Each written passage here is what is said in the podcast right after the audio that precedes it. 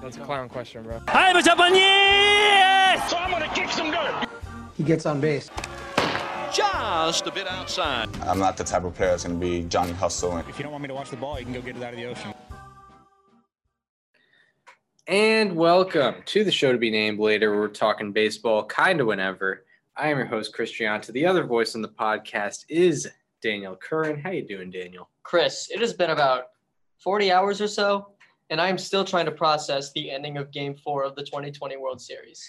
Yeah, I, I mean, one of the most legendary plays in Games, just the whole game. a great game and one of the most legendary endings to a game, to a World Series game we've ever ever we've ever seen. That's right, but we will get to that game later. We should just get right into it today. So we went into our last show previewing games four, five, three, four, and five, hoping that we would be previewing at least a game six. And we are going to preview a game six today, maybe Yeah. a game seven.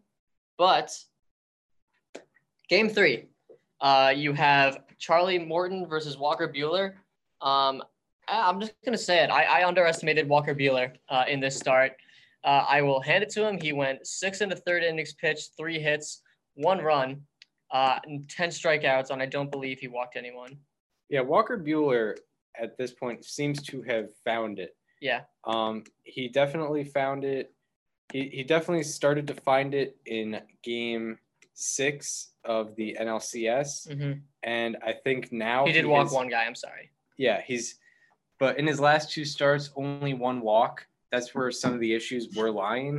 And uh, he definitely seems to have found it in his last two starts. Yeah, both both of his last two starts were six innings, um, and both of them had just one walk or less, And only one earned run between the two combined. and only one earned run. So, you know, that's a guy that uh, definitely a guy you want in game seven, and and definitely a guy that he looks like he looked in his last postseason for sure. Yeah.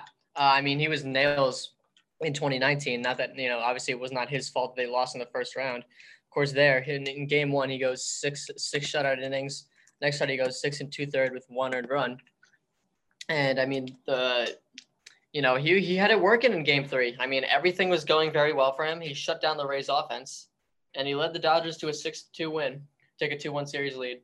Yeah, and I mean, it doesn't usually it, it doesn't really matter. 10 strikeouts and one walk is going to translate to success. Yeah. 99 out of out of 100 times. Yes. Uh, and that's that's what he did. He dominated. The fastball was working especially for him. I should probably actually yeah, they do have the um the pie charts here on Baseball Savant. And yeah, it's looking like he used the the fastball 63% of the time. Yeah. Um, I don't know what he usually has it at. I could look into that, but it seemed to be expl- like John Smoltz was saying, it was exploding out of his hand. Yeah, I mean, he just had he just had everything working. The fastball, he used about fifty three percent of the time during the regular season. So, um, he did he was using it a little more, and it works because I mean he's obviously got the velocity and even the movement on that thing to make it work. So I mean you can't blame him. Yeah, it it uh it has a lot of velocity. It spins well, and it, yeah, it seemed to be working for him. Um, I'm wondering what percentage of the strikeouts came on the fastball, but it doesn't really matter because he was setting it up well. Um, anyway, could could have been used for the first and second strike as well. So yeah, Buehler looked great. Charlie Morton kind of surprised us. Did not look great. No, he was. I was not expecting. I mean, I went into that start thinking like this guy has such a great, you know, track record in the postseason, even against the Dodgers. You know, if you remember, he was the one who closed out the 2017 World Series, pitching. What was it like four innings in relief of McCullers or something like that? Not Yeah. well, McCullers only went two innings that start, but point is Charlie Morton, great postseason success, great postseason postseason success against the Dodgers. Yeah, in that game seven, four innings pitched, two hits, one earned run, four strikeouts, and a World Series winner. And he comes out in game four, or I'm sorry, game three. And well, I wasn't expecting four and a third inning, seven hits, five runs, one walk, and six strikeouts with a home run and a hit by pitch. Uh, but here we are. Uh, the Dodgers just got to him. He was missing a lot of his locations. Uh, velocity, he's not really a velocity type pitcher, so that obviously wasn't his problem. The movement seemed fine. He was just mislocating a lot. Yeah, it seems that way. I mean, if you're looking at Savant, there's some there's some balls that got a bit of plate, but the Dodgers also did their job for sure. Mhm. Um, it's a very talented lineup. It's unlike any lineup that Morton has seen this postseason. It's better than the the Yankees, I would argue. And uh, yeah, the Dodgers definitely did their job and uh, did exactly what they were trying to do, not what they were supposed to. I mean, I guess you know against Morton, you're you're not looking to score five runs, but that's exactly what they did. See, it's it was uh, pretty surprising. Just a random thing I just found. This is completely unrelated. The Rays have not made a single error all series. That is true. That is crazy. Yeah, because yeah, zero errors in uh, in five games. I mean, I guess it. On the biggest stage, too. Yeah, I guess it can happen, but yeah, they you know they play the game. They play the game right They do. for sure. They they're not gonna. They yeah, you're not gonna see the Rays beating themselves uh, normally. I mean, I think it's I think it sort of goes without saying. I guess we'll we'll get into this after game five, but it showed in game three that the Dodgers are such a talented team, probably more they might be the most talented team in all of baseball. They are the most talented team in all of baseball. Yeah. Let's just call it like it is. Um and you know, I think with where we're at in this series, I think it's pretty well concluded that the 60 game season is not going to really have an effect on the the outcome of you know the World Series. Like I think both Yeah. of these teams have earned it even in a 162 game setting. So I'm glad we don't have to deal with that all all, all off season. Yeah, exactly. Like, I don't think there were any, especially with the expanded playoffs, there aren't a lot of what ifs of who could have been in Yeah. the playoffs. Like, who is even the most shocking team to not make the playoffs? Like the Nationals? I don't know. The I- Nationals, maybe the Mets, maybe. Um, like not the Red Sox. no, not the Red Sox. Certainly not like the the Tigers. yeah. The- Um, actually, the Diamondbacks. That's the that's the one. yeah, the Diamondbacks. But yeah. who knows? Like, I mean, they were an 86 win team. Chris, you had them Last- in the NLCS. I had them in the NLCS, but I had them as the sixth seed as well. Yeah. Um, I had the, I had them doing well in the postseason, but not necessarily the regular season. Just a second place team. I would say the Diamondbacks or the Nationals are the most surprising teams not to make the playoffs. Yeah, but I think over a 162 game season, they're probably around 500 and not making the playoffs anyway. Mhm. But yeah, like the two best teams are in the World Series, uh, luckily, and it's kind of been reflected in this World Series. It's so tight; they're so evenly matched. Yeah. Yeah. Uh, so game three, uh, I don't really know if I have anything else to say other than uh, what Corey Seager and Justin Turner are absolute madmen. Uh, Corey Seager left that game with an 1153 OPS in the World Series. If you think that's good, uh, just wait till we, we get going on games four and five. Yeah, the, these two were Oh, yeah, oh we had absolutely the uh, crazy. this was the game when Austin Barnes did the uh, the small ball. He did the he did the safety squeeze to score a run. Oh and yeah, From there, hit the home run. Yeah. Oh yeah, he uh, hit the solo home run. Yeah. Um, A Rod was going nuts. as a yeah as a in the late innings but yeah he's been yeah austin barnes kind of went all out kind of did everything for the for the dodgers uh late or in that uh in that game three but yeah do we want to go into game four i mean there's so much to talk about Yeah, I, let's just start from the big, very beginning. So I mentioned Justin Turner with a first inning home run in Game Three, and he did the same in Game Four. Uh, starts it off with a with a home run with two outs, solo shot off of Ryan Yarbrough. So one nothing Dodgers quickly, and top of the second, uh, the, the second inning actually did not see any scoring from either team, which uh, is not going to be a common is not going to be a common thing you'll see. So top. So now we head into the top of the third, and still one nothing Dodgers. But then Corey Seager, like I mentioned earlier, hits a home run and makes it two nothing Dodgers. This one again off Yarbrough. It was down the line, lefty on lefty crime, and then from there, that was also with two outs, by the way. So uh, so far, both the Dodgers runs are with two outs. Uh, so we'll skip then to the bottom of the fourth inning. He had been quiet all series, and I had been saying he had been suspiciously quiet. He homered off of Jansen the night before, and then Randy Arozarena gets the Rays on the board with a home run to right off of Julio Urias. Yeah, and Urias had looked sort of untouchable up to that point. Yeah, he was looking really good. Yeah, and uh, He had how many strikeouts did he have in the first uh, maybe five. three innings? So he had two in the first inning, one in the second inning. Yeah, he had five. He had five strikeouts in three innings up until Rosarena hit the home run, and then so that obviously put the Rays on the board. So then top of the fifth comes around, and starts with uh with Pete Fairbanks coming in of, in relief of Ryan Thompson, uh, who pitched a scoreless fourth. He gives up a, he strikes out Mookie Betts on three pitches, which is really impressive. Then he gives up a single to Corey Seager.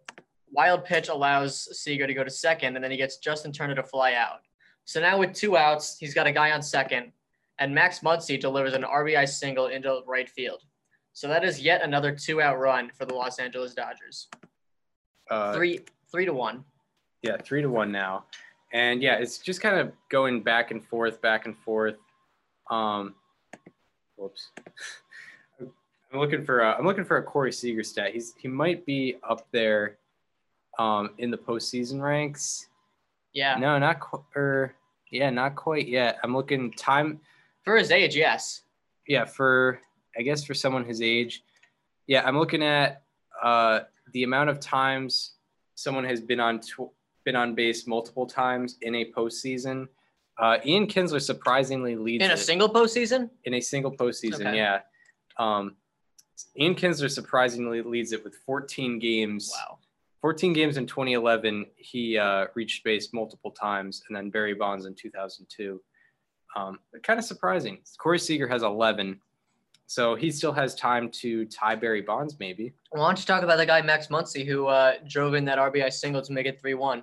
Yeah, Max Muncy has uh, reached base multiple times, 12, 12 times this postseason, which is kind of surprising. He's been kind of under the radar. And he is one of six players to do that.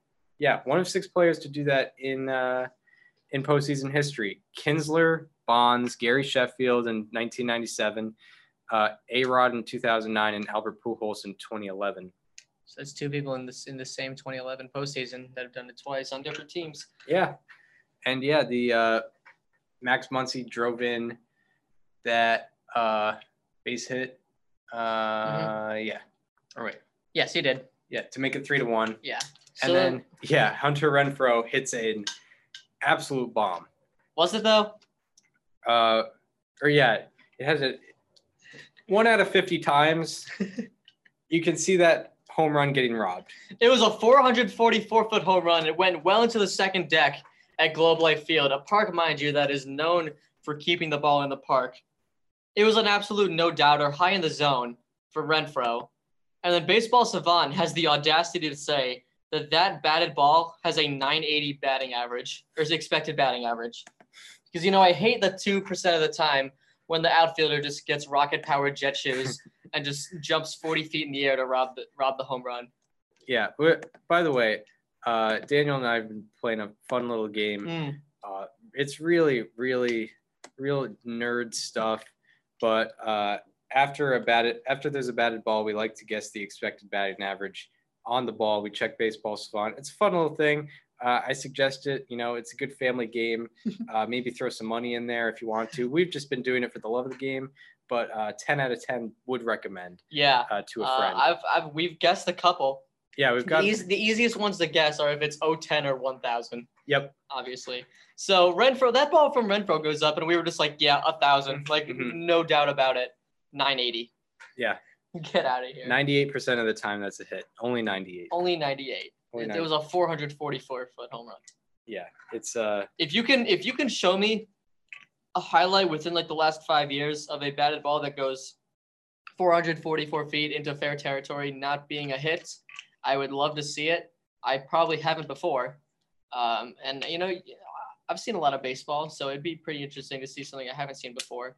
But apparently, it is out there because you know, two percent of the time it, it happens. So if anyone has that video, I would love to see it. Please forward it to me.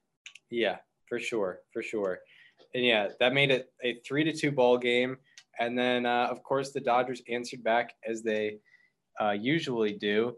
Will Smith got on with a walk. Um, Cody Bellinger struck out, then AJ Pollock got on with a walk. Uh, Chris Taylor lined out, and then of course two outs. That means it's time for the Dodgers to score. And Enrique uh, or Kike Hernandez hit a double to left to drive in Yeah. Will Smith to make it four to two. It was down the left field line, uh, past the third baseman, and Wendle almost made the play on it, but just it was out of his reach. Nothing he could do. Yep. But yeah, Kike Hernandez, uh, a free agent to be, cashes in to make it 4-2 Los Angeles. And then Mookie Betts flew out to end the inning. This inning was also against Diego Castillo because the Rays did a bullpen game for this one. Pretty much. So, going into the bottom of the sixth, Blake Treinen comes on for the Dodgers, and he gives up a leadoff single to Randy Arozarena, walks Ji-Man Choi, and then strikes out Austin Meadows. And because he allowed the first two guys to reach, um, Dave Roberts decided to waive the three batter minimum rule on Treinen and bring in Pedro Baez, which I thought was an interesting decision. And then Baez promptly gives up on the fifth pitch that he throws a three run go ahead home run to Brandon Lowe. And this made it a 5 4 Tampa Bay lead. And mind you, it was to the opposite field. And Brandon Lowe, his three home runs this postseason, which have all been in the World Series, have all been to the opposite field. He didn't have a single opposite field home run in the whole in the whole regular season. Wow. So it's just, I guess it's a it's a it's an outside of the East Division thing. Yeah, I guess. And you know, I guess we should talk about um we should analyze Pedro Baez coming into this game because Yeah, oh like at the time it seemed it kind of seemed like the right decision. yeah. You go. You had these stats, so go yeah, ahead. so they they put it up on the uh on the broadcast heading into that I don't know if it was in the regular season or the entire season, but heading into that plate appearance with Brandon Lowe, uh, Pedro Baez uh, hitter left-handed batters had a 272 OPS against Pedro Baez. You know, for those unaware, the average OPS is like 740 or something like that. So he was like exceptional against left-handed batters. Uh, and I guess Brandon Lowe was kind of the exception. And also, what I will say is, um, out of all the Dodgers pitchers this year to face 25 left-handed batters, Pedro Baez had the second best WOBA against left-handed batters, um, and uh, the the only guy to be better was Adam Kolarek, but they didn't want to put in Kolarek. Because Because- Adames and Renfroe were right after Lowe. Yeah, so they kind of wanted a guy that could could pitch to all of them. Pedro Baez was that guy, and I, I guess it just didn't work out. Yeah, But so if you're going to be one of those people that blames Dave Roberts for bringing in Pedro Baez in that situation, don't. Yeah, it, it wasn't his worst decision No. uh, that he's made for sure. So he gives up the home run, makes it 5 4. Then he gets Adames and Renfroe to, uh, both out. So now the Dodgers are trailing for the first time in the game. Unexpected. So For then, the first time since game two. yes. Yeah. Yep. So now in the seventh inning, Aaron Loup comes in for um, the Rays, which is interesting. Lefty move uh, because he's going to face Seager and Muncy. So he gives up a single to single to Seager, a double to Turner, and then so now the the Dodgers have second and third with nobody out. Normally, this is a situation where you cash in immediately, but the Dodgers were like, "Oh, wait a second, we thrive with two outs, so let's just get let's just have uh, Max Muncy and Will Smith strike out on three pitches both, so we can get to two outs as quickly as possible." Yep. And then bring in and they bring in Nick Anderson, who intentionally walks Corey Cody Bellinger. So now that the Dodgers have two outs and they got a guy up, this is their time. Joc Pederson, two run single off the glove of Lowe through the shift, scores Seager, scores Turner. Bellinger ends up making an out on the base paths. And now it is a 6 5 LA lead going into the seventh inning. Yeah. And uh, Brandon Lowe almost almost made a, a highlight play and almost became a, a legend for for that and uh, could have definitely changed how the game ended. I guess the Rays won anyway, so it didn't end up mattering. But yeah, and then Pedro Baez Pedro Baez comes out once again for the Dodgers. He doesn't have to. Interesting move. and uh, he's already I, I, I don't know how many pitches he was at but normally you're not bringing a guy, and I I, can check. I don't think Baez is the guy who usually goes multiple innings, but he goes back out. Baez had thrown 11 pitches in the in the inning before. yeah, 11 pitches, which is kind of a normal inning. And, you know, they, they bring him back out. He gets uh, Mike Zunino out, striking out. Zunino yet to have his weird home run, Random home run per r- series. random home run of the series, Yeah. yet to do that. And then Kevin Kiermaier comes up and he hits a home run to right to tie the game. A line drive six. home run. Yeah. This is the one nitpick you could have at Dave Roberts, Yes. and really in the whole series, not just in this game, Yeah. I would agree. was keeping Pedro Baez out as long as he did. Um, so that being said, uh, the Rays end up not scoring again for the rest of the inning, so it is tied going into the top of the eighth. So Chris Taylor gets an RBI double, or I'm sorry, a leadoff double in the top of the eighth to lead off, and then Kike Hernandez is like, "Well, we could get a runner to third with one out." But that'll make it too easy before we get to two outs. So I'm gonna pop up this bunt to third base. let's make sure we get this out. yeah, let's get to two outs. let's make sure that Yeah. the Rays don't fumble this. You know, I don't want to get on and you know create another one out situation. hmm so he pops up the bunt to the third base side, which does nobody on the Dodgers any good. Then Mookie Betts a, hits a sharp ground ball out uh, into the shift at short. So now you got two outs, guy on second. Corey Seager comes up. And as we were watching the game at this point, I tell Chris, all right, what's going to be the expected batting up average on this inevitable Corey Seager RBI single? And he hits a Texas leaguer, uh, an absolute Luis Gonzalez, if you can call it that, Yes. uh, into into shallow left field, off the bat of a lefty. So it really is. And guess what? It falls and it scores a run. So that makes it seven six LA. All seven runs that the Dodgers have scored, all with two outs. yeah. crazy. seven. It's yeah. It it was crazy. It was kind of. It drove me crazy a little bit. Like, when are they going to stop? Is it ever going to stop? Yeah. Um, None of that, but they never really tacked on either. Like there was always one exactly. big hit and then it stopped from there. Exactly. There was no two out rally either. Yeah. They just they got you know their one or Get your one hit. They got Maybe, one some- hit. maybe yeah. it'll score one, maybe it'll score two. Exactly. Yeah. And uh and then it was over. Yeah. It, was over. They never. Yeah. They It's never always one on. batter too late No matter who was up. No matter who was up. And yeah, that made it seven to six. And uh, it was pretty much all in the Dodgers bullpen from there. So it was. So Adam Kolarek, who Chris mentioned was the best uh, Dodgers pitcher against lefties, comes on in the eighth to face Ji-Man Choi, Austin Meadows, and Brandon Lowe, which is, I mean, it's perfect. That's exactly what you want to happen. So he he walks Choi, gets Meadows to fly out, and then gets Lowe to strike out, which is okay. You know, you got two outs. So then he brings in Brusdar Graterol, who allows a single to Willie Adames, a fly ball. It was a bloop. I believe it was a bloop, like that just fall fell ahead of left. Uh, I'm pretty sure that was it. But then he gets Renfroe to fly out to end the inning. So now we'll skip to the top of the ninth, of the bottom of the ninth here. Still seven six. Dodgers bring in Kenley Jansen, their closer, They're close, closer for a long time. Long time reliable closer. arguably the best closer of this generation. Yeah. Ar- arguably, definitely, Arguably, definitely top three. And then it's very close at the top. it's like he and Kimbrel. him, Kimbrel, and maybe Chapman. Chapman. yeah. Got like we were discuss we were discussing all three of those guys for the all decade team. We were. and all of them have a good case Yes. for best closer. But yeah, Kenley Jansen comes in, um, and he faces Yoshi Tsutsugo, who just I don't know, like he's he's decent. He's obviously a decent ball player, but he just didn't look like a major league baseball player in, in his at bat, and he hasn't in any of these like pinch hitting situations. Not really. I think he's one for eight this postseason Yeah, he's with like a with like a like a bunt single in the Yankee series. I think. yeah like the the only thing they had to do was go away from the inside half of the plate because he was just trying to pull everything into the right field stands Yeah.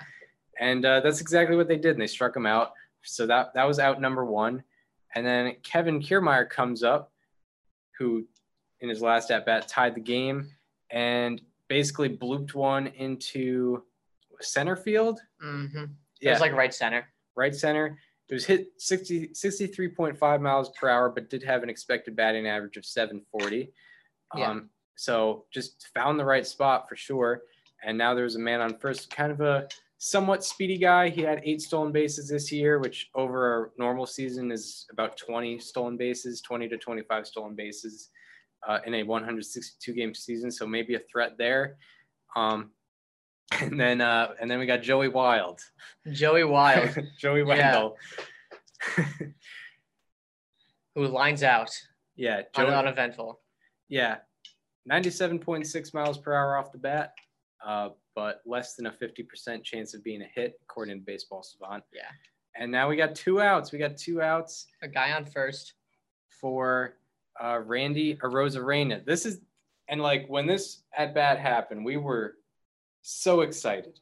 There's like this is the matchup we need. Yes, we need the Dodgers' longtime closer, arguably maybe the one of the best closers of the previous decade, and you got the hottest hitter in the Rays lineup. In the world. Yeah, and it's and then eventually in the at bat, it's like they could just kind of walk him. they And they really did. Need, they didn't really need to pitch to him. And they did. Yeah, and they uh they walked him. Yeah, on uh Seven pitches. on, a, on seven pitches. It was a good at bat. yeah. good Uh, at-bat he had some he had some really good takes in that at bat. So Yeah. now Yeah, I think there was a fastball like right off the uh, right off the plate that he took. I think he I think he started behind. Did he start behind? in Yeah. that at bat? Yeah. He started behind and then he worked himself into a walk to bring up none other than Brett Maverick Phillips. Brett Phillips. Now let me tell you about Brett Phillips. Let's do yeah, let's do this. Brett Phillips was currently in his fourth organization uh, since 2014. He was drafted by the Astros, was later moved to the Brewers uh, in their organization in the minors, and was a decently touted prospect. And if you recall, uh, he was famous for having this just crazy, just like high pitched squeal of a laugh. That was that he just had all these viral videos of him laughing, and that was just what he was known for. He was just the funny laugh guy Yeah. spent some time with the Brewers in two years, has a 743 OPS uh, with a 257 batting average. Not bad. So then in Kansas City, Mike Moustakas is on the is on the block. He goes to Milwaukee. Brett Phillips goes over to Kansas City. He spends a few years over in Kansas City, has a 564 OPS, obviously not nearly as good. And just about uh, in late August, right before the trade deadline, went over to Tampa Bay just because why not? And he had two plate appearances in the postseason prior to this game. Uh, both of them were just outs. Uh, he had not reached base at all in the in the entire postseason. He had uh, one at bat in ALDS game two, one at bat in ALDS game three. He struck out, uh, uh, and then two pinch running appearances. So this is only his third at bat. And what does he do, Chris? Well, let's let's look let's look at the at bat. I'm trying to get uh I think I could get Yeah. game day. Um It's on it's on plays. but yeah, we'll see. Is this Brett Phillips? Oh, yeah, this is Brett Phillips. So, first pitch takes a ball inside, 1 0. Second pitch, Kenley Jansen gets a nice call on a cutter, kind of gets the outside corner, good, good frame by Will Smith. You know, Will Smith, he's good behind the plate. Great catch, great defensive catch. Yes, for sure. That's why they have him there. And then the third pitch, third pitch is according to MLB.com a sinker uh, on the outside corner. Another Kenley friendly call, and then to put him away, he throws a cutter That was meant to go high in the zone. meant to go high in the zone for him to chase, but it ends up going in the middle in ninth of the It strike was zone. between the six and nine quadrant yes, with a left-handed batter. yes, and Phillips takes it and places it right into center field at an expected batting average of 930, and uh, that's going to drive in the tying run. That's going to make it a seven to seven ball game. That's right. Before the and now, before the game, Cody Bellinger, reigning MVP, fantastic defensive player, just mysteriously scratched from center field at Yeah. the start of the game. Might be because of that celebration injury he had in the ALCS. Might be because he just wasn't feeling that well. But Cody Bellinger was not in center field this night, even though he was originally supposed to be. Yeah. interesting. I, you know, before the game when that happened, I said this probably isn't going to have much of an effect. It's Yeah. not going to make or break the game. I remember we were we were eating dinner. I was just like, oh, huh, Corey, Cody Bellinger's not playing center. He's Yeah. DHing. Weird, Okay. interesting. Anyway, how was your day? Anyway, Chris Taylor is the actual center fielder, and he botches the ball, as Matt Vasgersian would say in MLB The Show. yeah, And Rosarena, now you know he's quick and he's gonna try and steal the winning run. So the the, the throw comes into home. Actually, it comes to the cutoff man Max Muncy at first, and the camera zooms out, and Arozarena is nowhere to be found. yes. And I'm just like, okay, he must have gone back. It zooms out even more, and he's just in the middle of the base path, just a sitting duck.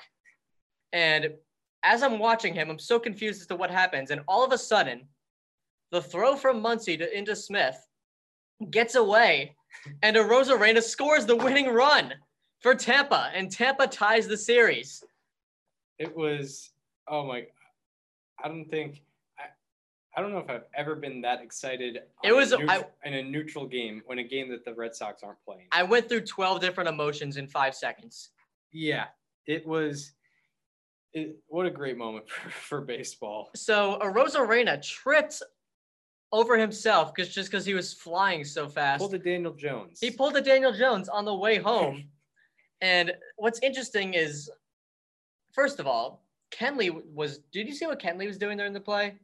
uh he was not backing up He was not backing up home at all, which not that it would have mattered because he would have been backing up like on the linear between first base and the catcher and the Mhm. ball. So what happened was Will Smith didn't know where the runner was, so he just tried to like do it like the catch and the swipe swipe tag all in one motion.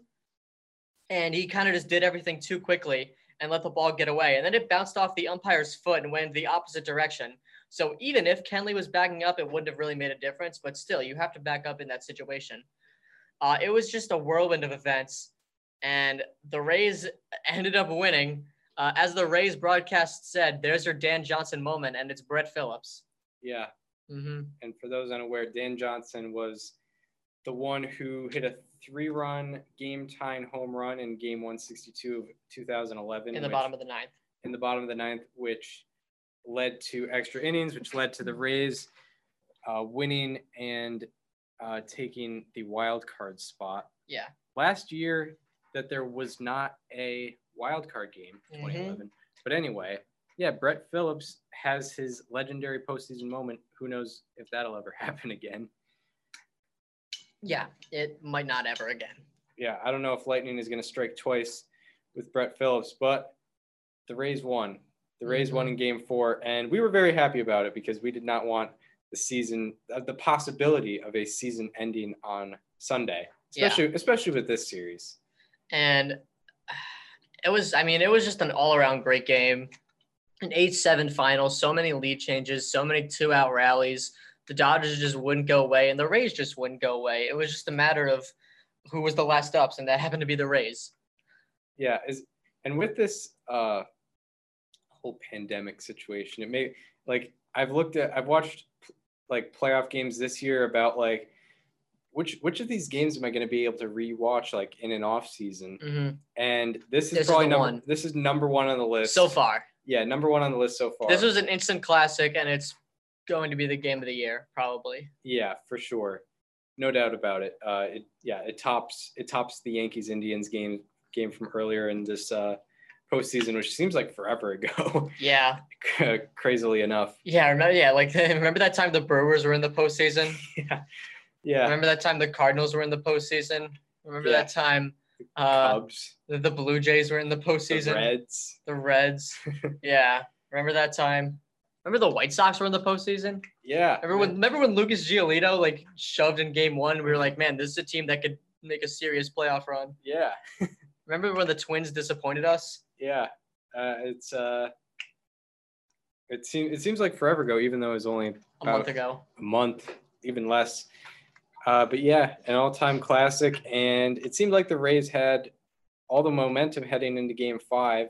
Um, maybe, and you know, it put a lot. It like It put so much pressure on the Dodgers. all eyes went to number 22 hmm on the Los Angeles Dodgers Um, because we we preview we previewed it um, on our uh, Monday on our last show, our Friday episode, where we said either way, Game Five is going to be huge for Clayton Kershaw. It's either going to be an opportunity to clinch the World Series, him saving the team from getting eliminated, or a big momentum swing from uh, Game five is so huge when Yeah. it's two two. when it's two two.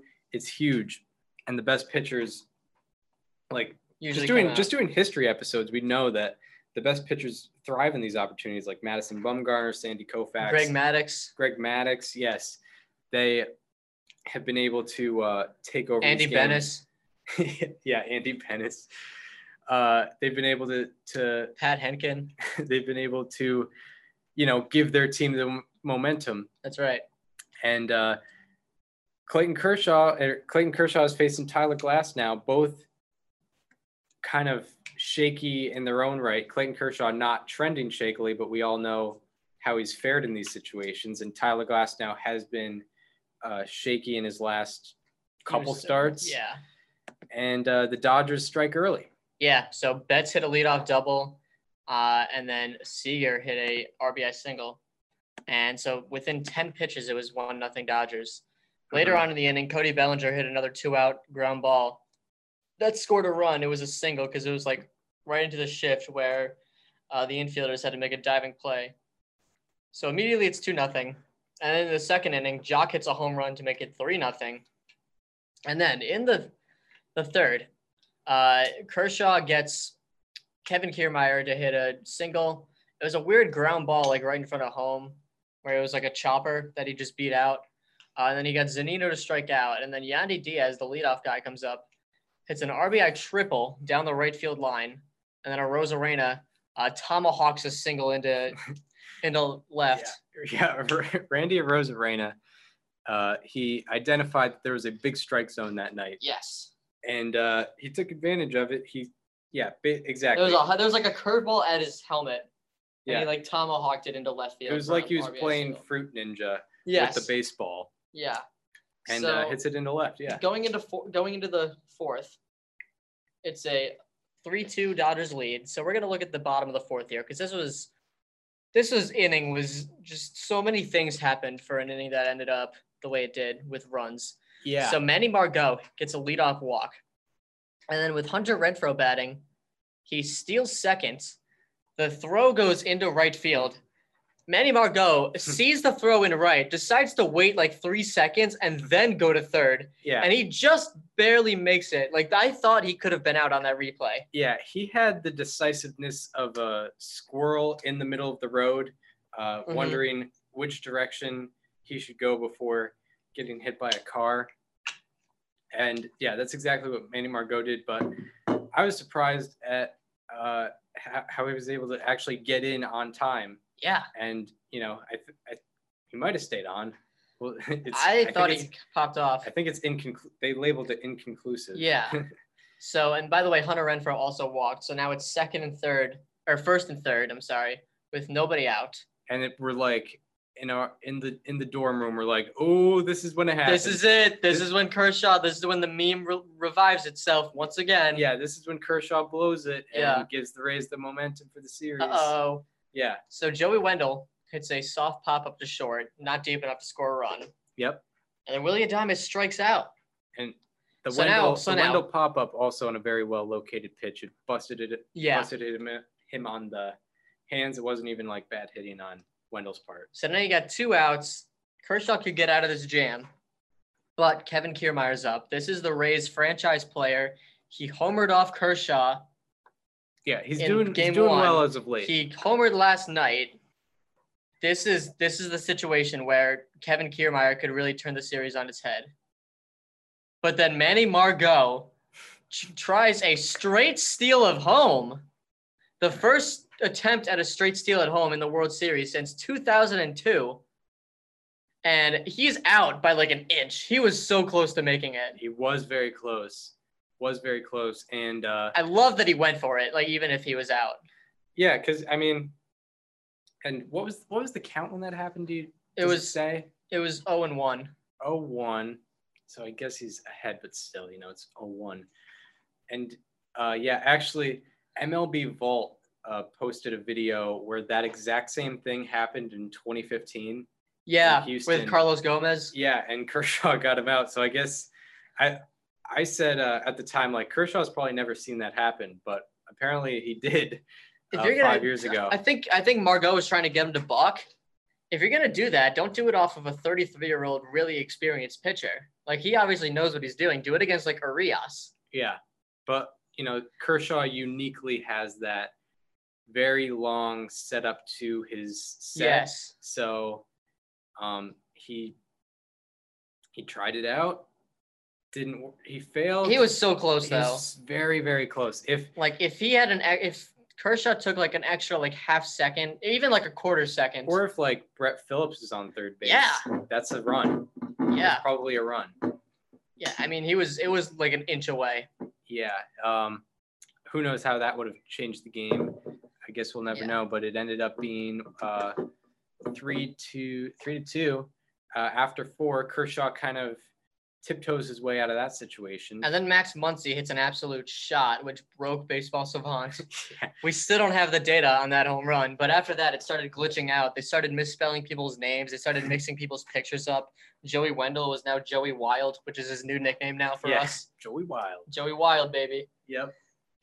And, so uh, that was it for scoring for the rest of the game. yeah, And uh, I would just like to point out a few moves that uh, Dave Roberts made because for for all the slack he's gotten about the moves he makes, he deserves the credit for when he does does well. So he takes out Kershaw in the sixth for Dustin May after he gets two consecutive one pitch outs. Questionable, but guess what? Dustin May ends up pitching uh, an inning and two thirds, only giving up one base runner on a single to Kiermaier. And you pointed out, Dave Roberts said before the game he would be facing about 21 batters. And he faced exactly 21 exactly batters. 21. Yeah. So they they had a plan in place because like they probably see the lineup, and it's like, yeah, maybe I don't want, or I guess he Maybe you don't face- want him facing Margot again. Yeah, uh, yeah. Margot and Renfroe as You know, those out are those are former Padres, so they have experience off of him. Yeah, You don't want to give him to them three times. yeah, exactly. So Um, then Dustin May gets into the second out of the bottom of the eighth, and then Victor Gonzalez comes in, gets an gets two outs, uh, in the eighth, and then Blake Treinen comes in and closes it out. So really good bullpen management there from Dave Roberts, especially with the heartbreak the night before. And the Dodgers are up three games to two, and they are one game away at home, at quote unquote home, from clinching their first World Series in 32 years. Yeah. Um, and Clayton Kershaw is a giant part of it, and I'm I'm pretty happy about it. Yeah, Um, he's not like a guy. It's funny when he does choke, but you also want to see it be better. Yeah, you but like it's wholesome to see him uh, be a part of them being ahead three two. He is a 2.93 ERA this postseason. Yeah, two nine three. This World Series, I'm sorry. and this is uh besides 2015 when when he only made two starts, it's the only postseason he's he's had an ERA below three. And this is the one where you could win it. Yeah, and he could win it. And um, you know, you could see him out there in Game Seven too. If there is a game seven, If uh, yeah, indeed, if there is a Game Seven. I hope yeah, it is. I um, think this series deserves to go seven. it should like after. I'll say that for every postseason series that has a chance of going seven, but this series should go seven. But I mean, Uh, in the World Series, Clayton Kershaw has a 2.31 ERA. And like after, can you imagine if after the Rays win on that play in Game Four, they lose two straight? That just doesn't seem right. Yeah, It doesn't seem that. It, that's very anticlimactic. The baseball gods aren't gonna. Also, the Rays are like very have been very good this postseason after a loss. I think the only times they've lost after a loss are when the Astros almost came back. Yeah, that is true. Mhm. Um, yeah, they didn't lose twice in a row against the Yankees, Nope. and they have yet to lose Twice in a row to the twice in a row to Dodgers. the Dodgers. Yeah, it's been back and forth. And in Game Six, we got a rematch of Game Two. We have Tony Gonsolin and we have Blake Snell. Uh, Snell is going to have to to shove because the Dodgers have scored at least four runs in every single game this series. Yeah, and So you're gonna need to keep that off. You don't like the offense. You gotta give the offense. I mean, obviously you're playing for your life now, but you gotta give the offense like a chance, like a decent chance, because you know they've scored. They've scored uh, at least Uh, they scored at least six runs in three of the five games. I mean, so I'm looking at this Dodgers lineup. I'm looking at two, three, four. yeah, Corey Seager, 471 average, 1432 OPS this postseason. Justin Turner, 364 average, 1209 OPS this postseason. this is World Series only. this is World Series only. Yes. I, I thought uh Seager. No, Okay, this is this is World Series. but World Series still. Yeah. 471 with a 1432 OPS for Seager. Um, oh yeah, because of the Kershaw numbers. Mhm. Uh, Justin Turner, 364 average, 1209 OPS in this World Series, and Max Muncy, 389 average with an 1133 OPS this postseason. So, World Series. or this this World Series. Yeah. Um, it's it's real like you're gonna have to go right through the, through those guys. You can't walk all three. Yeah, So- and luckily they, they do have a lefty pitcher against two of those three guys being lefty. Yeah, uh, but Turner has also hit first inning home runs in two in two games. Yeah. Um actually I should look at how Snell did against those three last time. Maybe they weren't exactly on the same track. I'll get it. I'll get it. So, uh, well, let's look at this here. In the first inning, I think he faced Um, them three times. he got Seager to fly out and then struck out Turner, and then he walked Muncy. Okay, not not the worst thing in the world.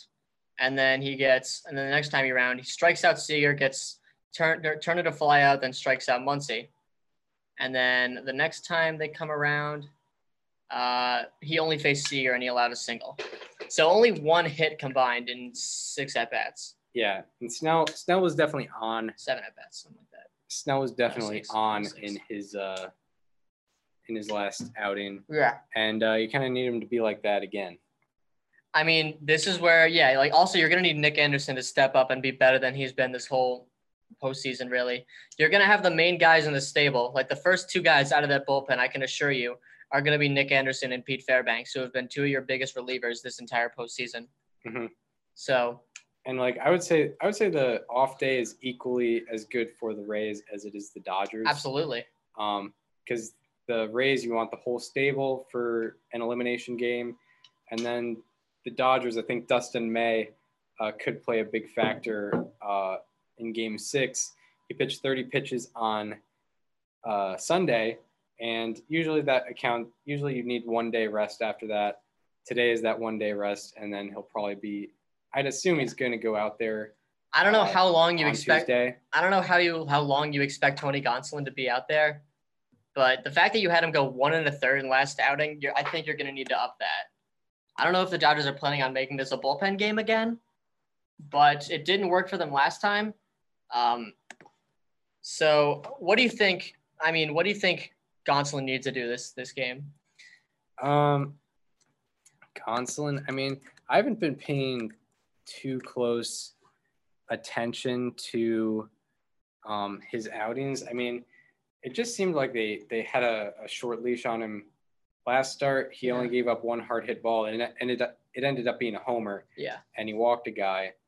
Um, I mean, I don't know. He he's but they haven't shown a lot of trust in him. All and even like the one outing where he has gone above two innings this postseason was a five-run, four and a third inning outing against the Braves. yeah. In order for him to go beyond, I mean, uh, I can't I, I can't imagine him going like much further beyond the first time through the lineup. Mm-hmm. But I mean, in, or, in order for him to go beyond like the second inning, he'll have to be basically perfect, maximum one base runner allowed, because Dave Roberts clearly doesn't have faith in him.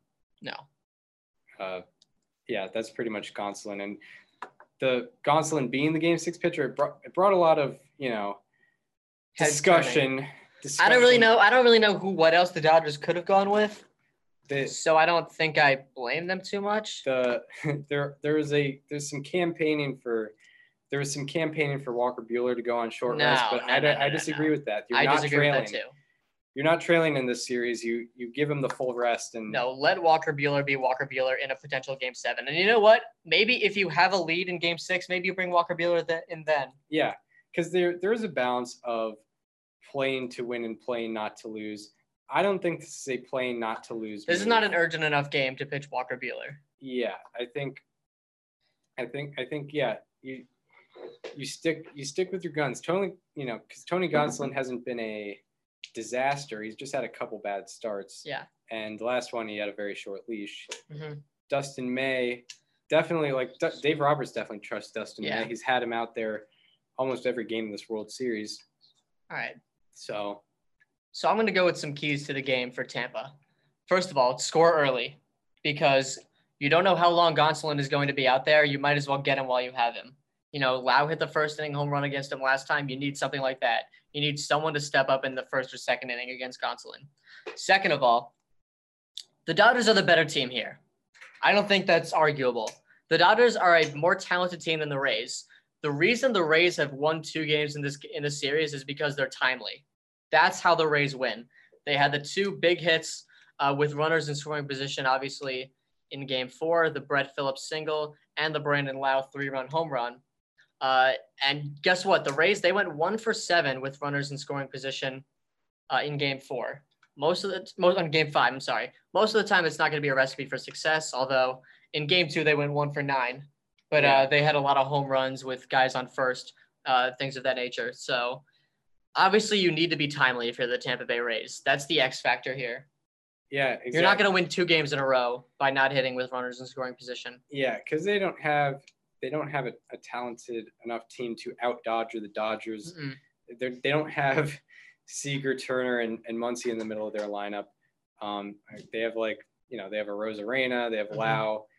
Uh, you need to have guys in in scoring position for them, and you know they need to execute uh, on those on those situations. And, And yeah, by the way, I still think Rays in Seven is very much attainable very much so. Yeah, because I know we didn't do well last time, but if Charlie Morton can come out in a game seven, assuming they win game six, of course, and give them, I don't know, like three or four one run or less innings, that's all you really need. And then you have the whole stable. You have literally the entire pitching staff. There is not a single guy except for maybe Snell that would be unavailable in a game seven. yeah. Morton will definitely not have the same response. Like responsibility. even Glasnow is going to be available.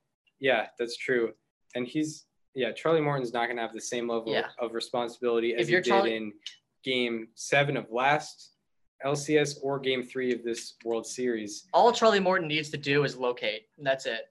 That's Yeah. all you need to worry about. Yeah, locate, change speeds effectively, hmm uh, keep keep them off balance. I mean, that's kind of pitching 101, but that's all he really needs. That's all you need to focus on. Don't focus on your pitch count. Don't focus on how deep you are into the game. Don't focus about your strikeout numbers. Just get through like the third or fourth Yeah. inning, maybe the fifth. Allow one run or less, and you did exactly what you needed your team. you've, you've got to be 100% of yourself the entire time you were out there. Yeah. And, uh, you know, it's, it should be easier to do that if he's only facing like 15 batters, Exactly. 15 to 18 batters. hmm Um, do you got anything else? Uh, no, I'm really excited for, uh, I'm really excited for tomorrow. I am too. The Um, Dodgers are going to be home for both games. The home team. Not they're not going to be home. But um, yeah. yeah. The, so at least they won't lose in Dodger Stadium this year. Uh, Thank but- God. But they cannot clinch in Dodger Stadium either. No. who the Astros did clinch in Dodger Stadium. Yeah, uh, the Astros-. Did they, was it the Dodgers like clinch the like the playoffs or something at Dodger Stadium? Oh, they clinched the uh, the wild card series at Dodger Stadium. oh yeah, that's Yeah, true. That's So true. that was that was yeah So that was a have that was a big series for them. yeah, No one no one thought they would beat the mighty Milwaukee Brewers at 29 and 31. yeah. And guess what? They did it. Who knew that Clayton Kershaw was going to get by Orlando Arcia? Who knew that Jacob Nottingham in the seven hole with a lineup that Yeah. deep that the Brewers were going to struggle? yeah, you got him at the seven hole. I mean, could you imagine? But yeah, we hope you enjoyed our games three, four, and five. Tyrone Taylor was in that lineup. three, four, and five recap. If you want to follow us on social media, follow me at Chris underscore Gianta on Twitter. Follow Daniel on Twitter and Instagram at Daniel underscore Curran. And if you want to follow the show Instagram, follow at STBNL Podcast. And we hope to see you on Who Friday. knows? Friday or yeah, either Friday? either Thursday or Friday.